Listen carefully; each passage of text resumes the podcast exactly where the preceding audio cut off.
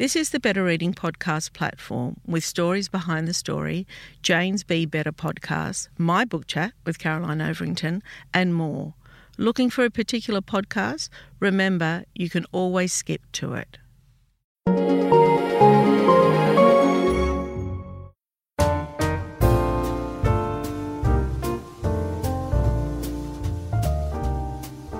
Welcome to the Better Reading Podcast Stories Behind the Story, brought to you by Bolinda Audio. Listen to Bolinda audiobooks anywhere, everywhere. Hi, this is Cheryl Akle from the Better Reading Podcast Stories Behind the Story.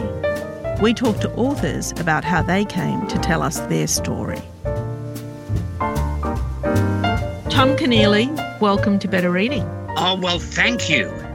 So, Tom and I have known each other for some years now, haven't we? Oh, we have. We were, you were a, a literary child mm. when I was a literary middle aged man. And then now I'm a literary geriatric, and you're a literary woman in her prime.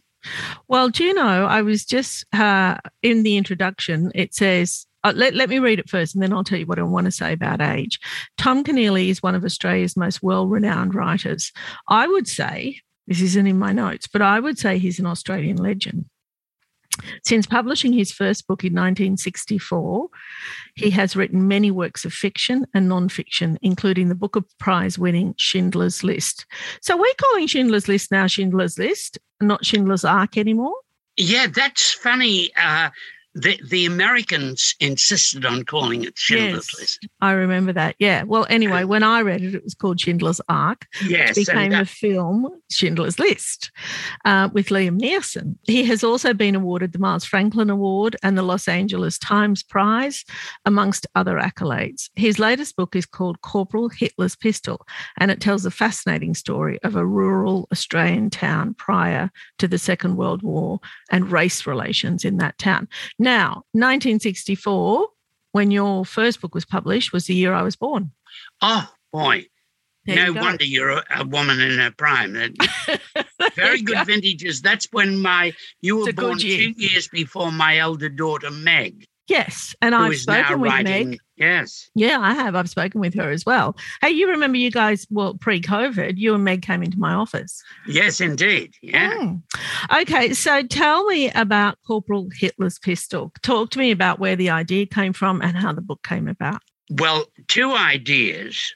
One is that one day, one Friday, when everyone in Kempsey, when I was a little kid, came to town, came down to these two streets and uh, these two shopping thoroughfares in the town of Kempsey. And when I grew up, I became aware of the fact that one day a woman must have seen her husband's features undeniably, at least as far as she was concerned, in a half caste Thunghutti kid, living a kid that's come down from the uh, blacks camp at um, Burnt Bridge or from the one that still exists at Greenhill outside Kempsey.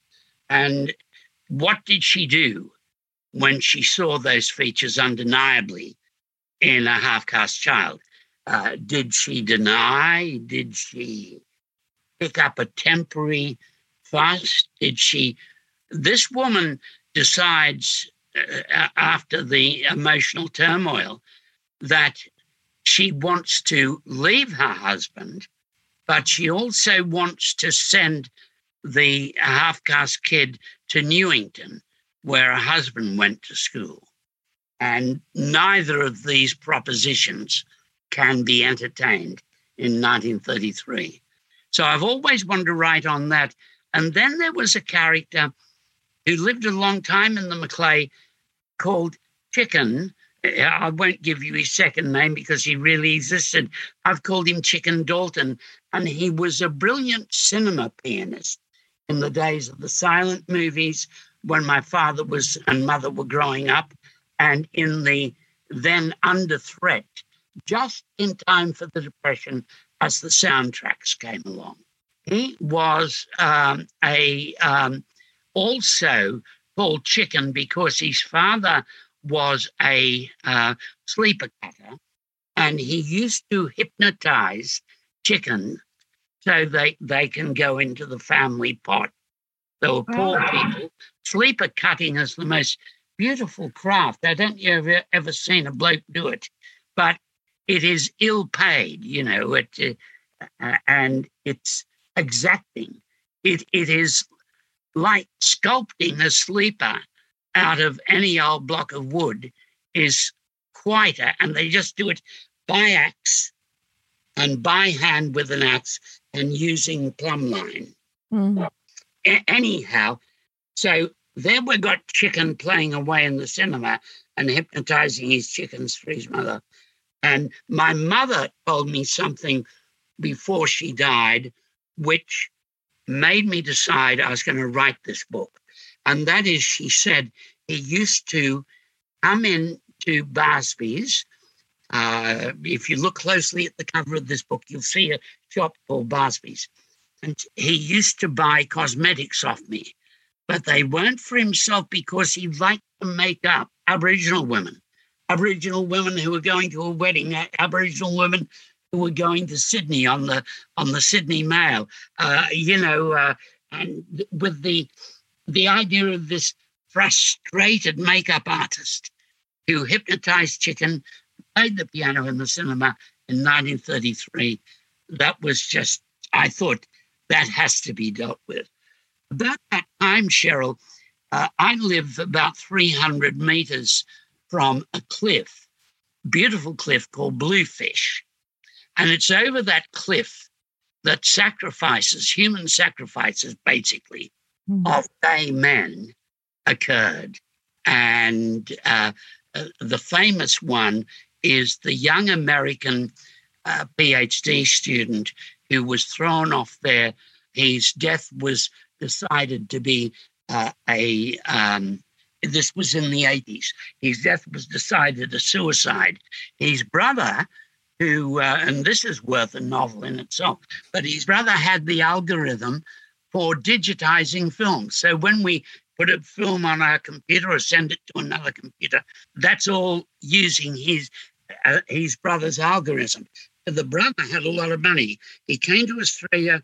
He used private detectives. He won the uh, cops over, and uh, now a man has been arrested and charged with his brother's murder. And he has said many other boys were thrown off there and it's a most beautiful spot. Uh, that, that one day there should be a monument. I know it's it's hard to be put a monument on a sandstone cliff because sandstone's always eroding. But um, in any case, I thought this so shocked me, the story, that I thought, God, you know, mm. how many more, oh Lord, must we sacrifice? Mm. And I was raised with all the the gay hate well, gay contempt uh, stuff that was just in our culture. If you're a young boy and you weren't gay, you just, it was in the air. And I wanted to write about a bloke who was gay so long ago in a non enlightened place, but a place which tolerated him as the town's favorite city, as people used to say tolerated him until things go wrong. And things go very wrong. Things go very wrong when the woman who believes her husband has had a half caste kid goes to him to be made up by him. This is an extraordinary gesture. And then she goes home and defies her husband to, to deal with this in the light. Then the um, if you lived in a um, Irish family, as I al- always saying I am, instead of a good, respectable Protestant one like you, as Cheryl, you know, families of SP bookmakers, bullshitters, and and alcoholics. Uh, if you, eh, we had a terrible thing happened in the 1920s after my grandparents had immigrated. It was an Irish civil war. The Irish don't like talking too much about it. But they did two things to each other in that civil war about whether to accept the Irish Free State without Ulster or whether you wanted it all. and the rebels wanted it all. Mm. And they fought a civil war for eight months. Now, the town my grandparents came from was split right into every the, the county of Kerry, where most of it was fought, and in Cork, uh, were were families were divided, and um, I wanted to write about that because I met a man in Mayo who was a senior public servant. Mayo's over on the west coast, and I was visiting a site where the famine had been worst because the infrastructure was so primitive. There's barely a, a track out of there called the Erris Peninsula. And he his ancestors came from there. But he was a well-educated Irishman. And he said, Sure, my father, who was with the rebels, fled to Australia. The whole group of them fled to Australia. And the Irish in the New South Wales Railways set up whole teams of gangers of Irish rebels until it was safe to go back to Ireland. And he said, Have you hmm. ever heard of Enfield? Well, Enfield is a suburb of Sydney. And I have. It's right he was near on me. a ganger crew in Enfield. And he said he always said the girls were were um, splendid, but he waited until he got back to Ireland to get married. And I thought that the country was full of these blokes, and some of them exacted uh, vengeance for things that happened. And it was very common that you got an unexplained murder. Sebastian Barry also writes about this. A relative of his was shot dead in vengeance for serving in the Free State Army and the Black and Tans uh, in an art gallery in Cincinnati. But it also happened in Australia. So there is this is the murder for which Corporal Hitler's pistol is used. Now, last of all, last theme, Corporal Hitler on the night I, I was pointed out when I was a young man by friends of my cousins up there that there was a bloke. They were telling it with quite some awe because they believed that, that there was a cranky old uh, dairy farmer who had been in the 5th Division of the Australian Army at Fromelles the night of 19th July. The Australian Storm forward, vast slaughter as they do so at Fromelles. But some capture the German lines they hold, German prisoners overnight, and they the Germans come back in the morning and take the Australian prisoners. But they save, so they let some Australians go. There's dense fog, their officers can't see what they're doing, and they've got to know these places overnight. So they let let them go. And this is in the official war memorial. For the 53rd Battalion from Kempsey and Coffs Harbour and places like that, was exactly opposite Hitler's regiment, the 16th Reserve Bavarian Regiment. So it is possible that Hitler got to know the Australians that night. And it's not impossible if he was briefly held prisoner, being a runner, that an old Blake would bring, or a young Blake when he did it, would bring uh, a pistol home from a German. Oh, wow. what an idea, Kempsey meeting that classic anti Semitism.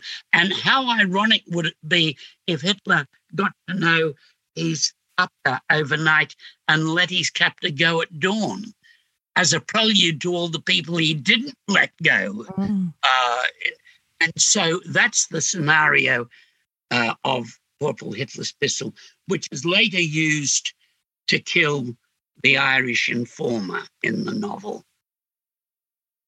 Yeah, extraordinary work. Oh, no, not at all. And, and it all makes sense when you're reading it. I just want to go back a little bit to how you came to writing, because a lot uh, this podcast we talk about how writers came to write. Firstly, do you remember how many books you've written? Do you know? Do you keep count? No, I don't. Uh, I feel that if I look back, I'll be turned into a pillar of salt. Okay, all right then. Well, it's many, many, and fiction and non-fiction. And do you remember how you came to writing? Like, what was it that drew you to writing? Like when you were, because I know you went to St. Pat's. Yes, I did. Did and did Half you your think? friends are ruined priests, Cheryl? Yeah. nice, a nice pass for a good Protestant or a right. good socialist Well, girl. I'm I'm um well, I'm an atheist now, Tom, but I grew up Maronite, Catholic Maronite. Oh, right, yeah. Yeah, because so of my parents. you- Remember you my were- parents? You used to go to mass with us, Yes. draggers. Yeah, I went to St. Scholastica, the sister school to St. Oh, Pat's. gee. Do you remember that? They were good at literature, weren't they? There's something Yeah. there's something about the mythology of the dogma and the mythology of literature did go hand in hand, didn't they? Mm, mm. Well, I was, and you'll remember this. I mean, when I was at school at St. Scholastica, I was living in Glebe, and my parents um, owned a corner shop, and it was really one of the poorest urban areas in Sydney. Like we I, were I remember. Do you remember that? Yeah. No reason to go to Glebe. No reason reason. to go to the Rocks. The Rocks was worse than Glebe. That's right. It was that. And I remember my parents wanting to move out of Glebe because the hippies were coming in. And also, my father loathed the hippies um, and the alternate kind of living arrangements that, because on our street, there were a lot of people that were, uh, what do they call it when they're living in houses they're not paying rent for? They were Squatters. squatters, of course they were. Thank you. So there was a lot of people in our street squatting, and that was horrific for my father, who was Oh, yeah, I can imagine. he was working really hard to keep his family going. But anyway, I want to know when you were at school, when you're at St. Pat's, did you think then that you might be a writer? What did you think you might be? I, I definitely thought writing was the most miraculous thing I'd encountered. yeah, and wow. particularly when I did honours English and Brother McGlade, who was a great old bloke, a really a, a knight of a man, he went back to the locked drawer at the back of the classroom and unlocked it for the handful of honours English boys. And out came Graham Greene, oh wow. Evelyn Waugh, yeah, I was going to ask you what were you reading? D.H. Lawrence, uh, uh, T.S. Eliot, Auden, Judith Wright. Mm. Uh, and I found out that it was possible to write in Australia. I, I, I really, we, we have come a long way in terms of being cool about culture in Australia. So cool, we don't even subsidize it in the lockdown. Uh, but um, Terrible. the idea, uh, I, I had a definite idea that you couldn't write if you're an Australian because you had no references to any of the flowers in literature. They were described, but you couldn't. The vegetation described in Scott and in Dickens just wasn't anywhere near you. There were no seasons of mist and mellow fruitfulness.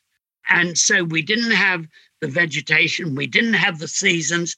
The seasons were upside down, which is very interesting. It had a cosmic shock upon the Christians because Christian festivals are so tied to seasons in the you know Easter to planting, Christmas to midsummer, uh, and um, so um, instead of midwinter, the darkest day of the year, uh, and so um, uh, I felt that our job was to humiliate the Poms at cricket, behave gallantly. We had a mythology of defeat then, behave gallantly, but go down fighting. I remember my father, who had been in the Middle East and was therefore the victor, came home and he found out I hadn't been having enough fights. So he Mm. organized a couple of fights with boys a year older than me. And he thought he, he this was the right thing. He was sure he was he was a lovely man. He's a, a rascal, but a lovely man. And he said to me, it's not winning that's important. It is going down, having delivered a punch that they'll remember on their deathbed. So it's all this Ned Kelly, tell him I died game. It's Gallipoli. Yeah, we get slaughtered and we're invaders, which we don't mention. We get slaughtered, but that's because of the malice of the Poms, the cleverness of the enemy. We were doomed boys. But the style we did it in, oh my God, you Oh my God. Hey, and I- the I- household heroes were Phar Lap, who died in America. The Americans killed him. He was too good for them. And Les Darcy, the boxer, Mm. who went to America and died in Tennessee, I think, of an infection. But the, the Yanks had done that to him because he was too good. So we were too rough and too good for the world. And our best hope was a grand gesture that everyone would remember. And uh, It's still a little it's like that. totally changed since then. Oh, I don't know about that. I think that there's still a little bit like that. I think that that's a And, good uh, description of Anyhow, the. when I found out you could write, then I wanted to write. And actually, when I studied for the priesthood, as a lot of boys from Catholic schools did, most of us left, but I, I was there for quite a time. I knew Father Eddie Campion, who's a mate of yours, I believe. Mhm. And Eddie is a great human being. He became a priest. He remained a priest, a bit under his own con- under his own terms, as we know. And um, he he and I studied for the priesthood together in uh, at the other St. Pat's, Manly, the the the seminary in those days. So I- we had a big dose. I want to know. So, when you wrote Schindler's Ark, when you sat down, was that the first book you'd written and had published? Uh, no, it was 1964. It was a novel called The Place Whitton. Right. How did that come about? How did you get a book published? in the most primitive way uh, because if the young writers now, Mm-hmm. published and unpublished, and God bless them all, that they are afflicted with this strange uh, ambition. There was no talk in the newspapers about publishers or very little about writers except in reviews. There are a lot of review pages, but writers weren't publicly known. Our books arrived generally from England, except for there was a domestic market, but it was very small, a domestic publishing setup, but it was very small. Uh, and of course, Angus and Robertson was the giant in that proposition. There were no literary festivals. No, There was no society of authors no. call up and even ask a question like, could you give me advice on my literary contract? Well, that's why I was wondering before I spoke to you today. I was wondering how did he get published? How did you So- know how to do it? In the title page of every book, like Yeah. in here somewhere, they have to give their address on the copyright page. Yes, they do. Yes, the publishers And give their address. So and their I opened a book. I wanted to be published by Faber, but I didn't think I was good enough. So I opened the book, and Cassell was a big, it was a great dictionary publisher, but it was also a trade publisher for fiction. Mm. So I got the address. I sent the manuscript and the address off to London. And a couple of months later, I got a telegram, uh, which actually delivered me from marginalism, from being a ruined priest. I was school teaching, uh, got a telegram or a message to call my mother, and I found out uh, that Cassell wanted to publish. Now, that was for 150 quid, which is $300. Mhm. 1964, but that didn't mean anything. I mean, we're, writers are their own worst enemies. and uh, hence, I got a book published. Now, you can imagine coming from Glebe, I came from Homebush, which made up in boredom for what Glebe supplied in squalor. I uh, just thought I must do this. I was studying law at the time. I would have made a good bullshitting lawyer, but I probably would have annoyed judges. Um, but I thought that this is what you do. I didn't have an uncle who'd been to Oxford who'd say, Well, young man, um, you can't be a writer. Seriously expect uh, to, uh, to make a fortune. And uh, I, I just started doing it. Compounded with that, I now had the confidence to have a social life involving those mysterious creatures, women. And it, it's kind of funny that they were mysterious creatures. But I mean, that was the tragedy of those times. All boys' schools. And then you go to the seminary where you're supposed to become a celibate priest. And women are the enemy. I want to go back. So you were published in the UK first. Uh, yes, indeed, because Yes. I, I didn't know there were Australian publishers. And when were you then published in Australia? Cassell would have had a distribution here. They yeah, been selling, yeah. Cassell, uh, the angels had arranged, and kids, I don't really believe in angels, but uh, Yeah. some things happen that, that that are just too gratuitous to be not attributable to outside forces. And a young man called uh, Eddie Coffey Oh, I yes, I know the coffee. just yeah. come to Cassell. Mm. So he started publishing me here, Cassell, Melbourne. So who published Schindler's Ark? Who was the, the publisher Now, of that? that was much later. I'd published a number of books then, including The Chant of Jimmy Blacksmith. Uh, Which got onto the school list. yes, indeed. Yes. That, that, uh, uh, and uh, a lot of kids had to, poor kids had to study um, this uh, book Cassell published, Bring Larks and Heroes. Bring Larks and Heroes, 1966. Uh, and uh, I got a um, Commonwealth scholarship for that, uh, fellowship, writing fellowship of $4,000 To write And- Schindler's Ark. to write Bring Larks and Heroes. Oh, okay, And- right. and yeah. that was published. My aim was always to get published in America, England, and here. yeah. So I'd get three pittances, which would add up to a sort Yeah. of tradie's wage. yeah, to a salary. And uh, that's uh, that's what I did. Bring Larks and Heroes was published here, of course, but so was my first book, The Place at Whitton. Uh, and in uh, then having, uh, I then compounded the error and meeting a woman.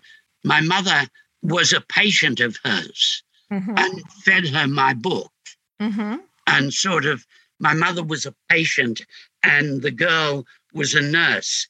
And she sort of harried the girl as only women of that generation could Mm. uh, could to read the book.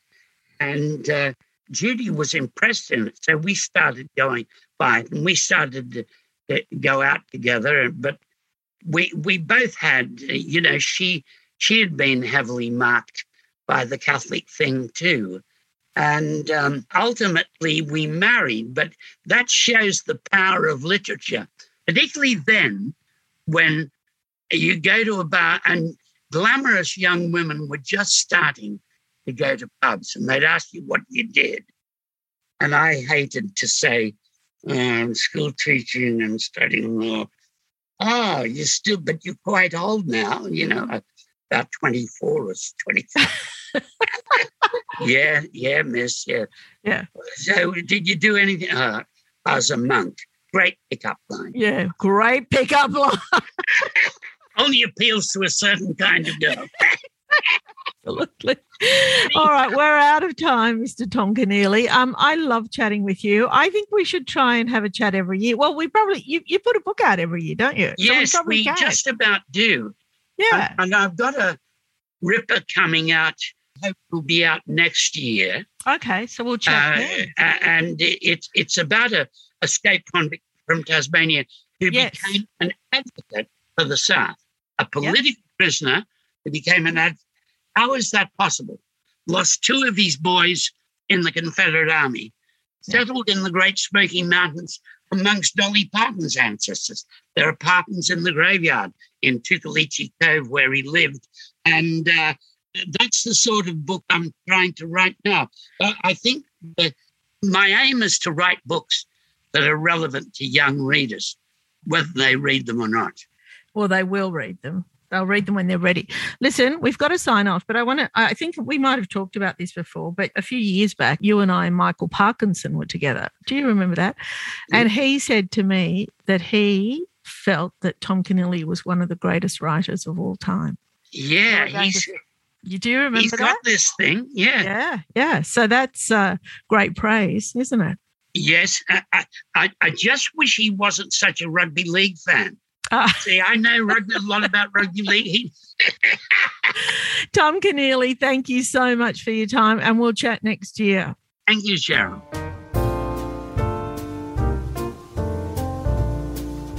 If you'd like more information about Better Reading, follow us on Facebook or visit betterreading.com.au. This podcast is proudly sponsored by Bolinda Audio.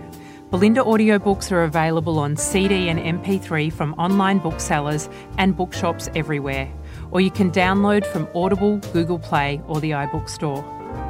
We've also created our own app called BorrowBox that's available from both the App Store and Google Play. All you need to do to get it working is to download the app, join your local public library, and you'll gain access to the world's best collection of ebooks and e audiobooks available for you to loan on your phone or your personal device. Bolinda, we're here to enable you to escape, imagine, grow, and be inspired through the power of storytelling. Bolinda Audiobooks. Anywhere, everywhere.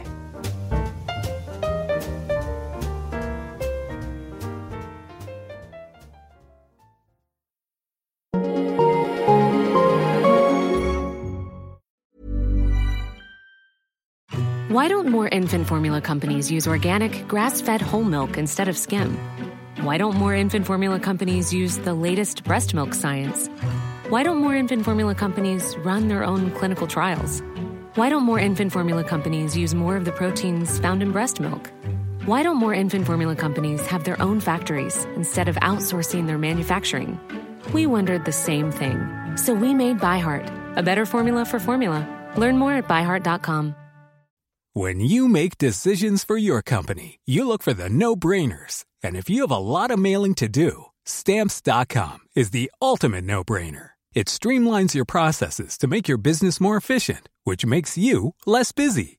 Mail checks, invoices, legal documents, and everything you need to keep your business running with stamps.com. Seamlessly connect with every major marketplace and shopping cart. Schedule package pickups and see your cheapest and fastest shipping options from different carriers with rates up to 89% off USPS and UPS rates. And with the stamps.com mobile app, you can take care of mailing and shipping wherever you are. Make the same no-brainer decision as over 1 million other businesses with stamps.com. Sign up with code program for a 4-week trial plus free postage and a free digital scale. No long-term commitments or contracts. That's stamps.com.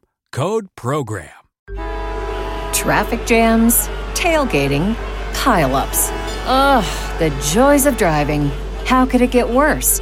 The federal government wants to have a say in what you drive. That's right. The Biden administration's EPA is pushing mandates that would ban two out of every three vehicles on the road today.